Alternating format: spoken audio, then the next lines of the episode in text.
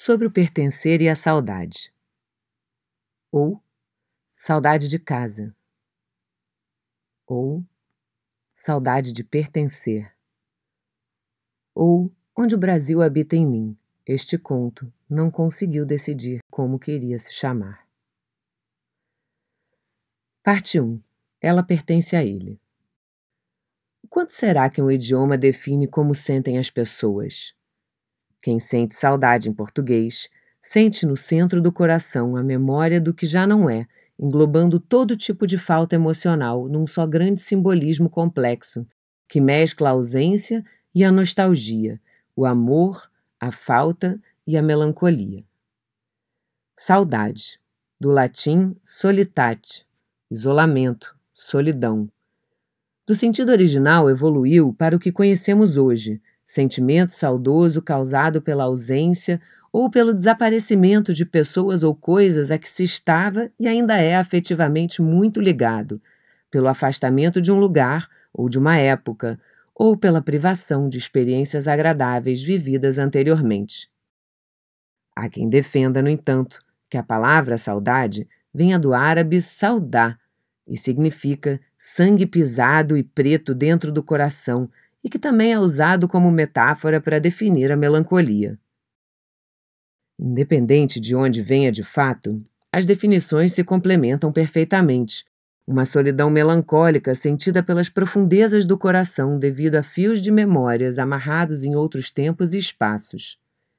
Talvez a palavra mais próxima de no futuro ter densidade comprovada pela física quântica, isolamento, com mar de nostalgia e amor, sentimento bom e doloroso ao mesmo tempo, que só sente doer quem em algum momento do passado já fez a vida valer a pena. Lembrança de algo que já não mais está, mas ainda é muito bem quisto pelo coração. Quem não sente em português, sente cada ausência do que já não é de uma forma diferente. Em alemão, uma das saudades sentidas se traduz como Heimweh, literalmente dor de lar ou dor de casa, por essa palavra ter o mesmo prefixo da palavra Heimat, terra natal, invariavelmente remete essa saudade de casa a alguma casa a qual se pertença ou tenha pertencido verdadeira e integralmente, se não onde se nasceu, pelo menos na infância. E dói. Heimweh é dor que aplaca o coração ao sentirmos falta do local ao qual verdadeiramente pertencemos e não precisa ser necessariamente uma casa física.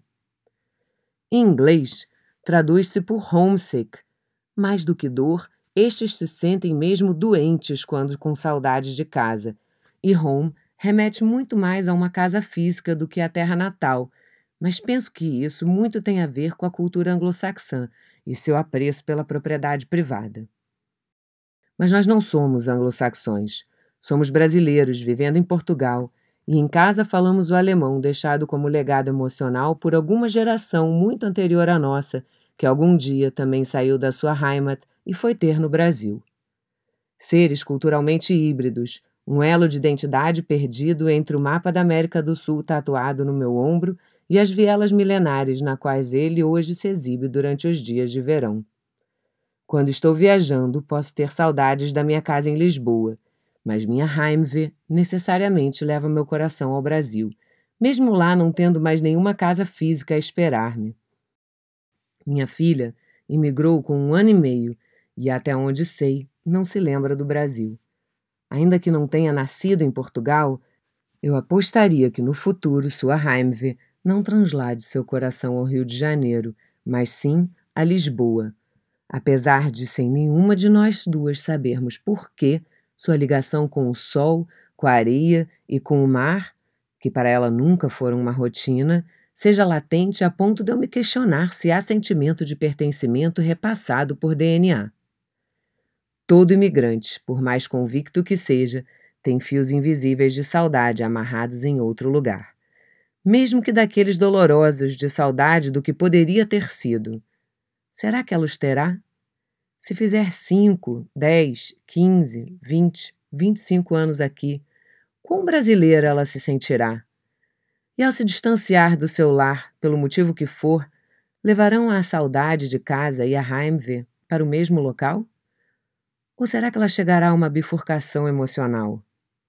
O que sentirá a pequena Dora ao visitar a sua terra natal, já com idade de construir memórias permanentes?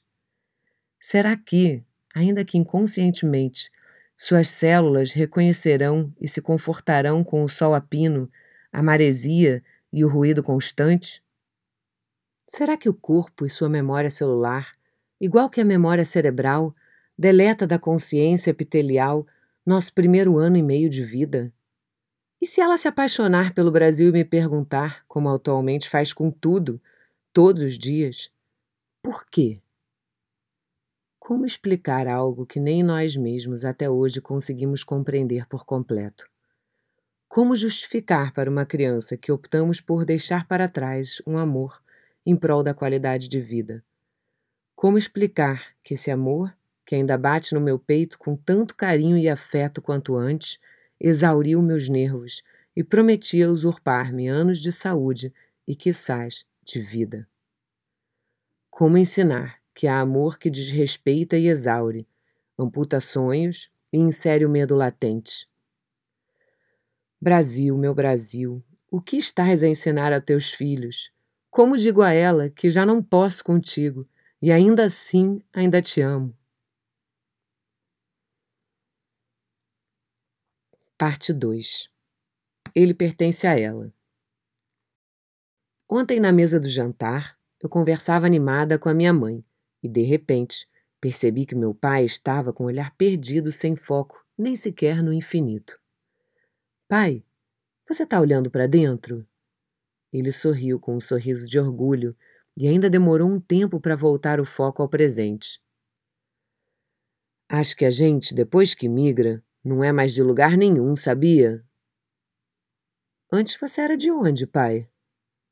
Do Brasil, filha. E agora, você não é daqui? Não. Imigrante é sempre imigrante. Ainda que eu me sinta em casa, goste daqui, queira ficar aqui, eu não sou daqui. Não me sinto daqui, Dora. Acho que é como sua mãe sempre diz, coisa de quem sente em português, essa diferença tão clara entre o ser e o estar, que quem fala inglês não aprendeu a separar.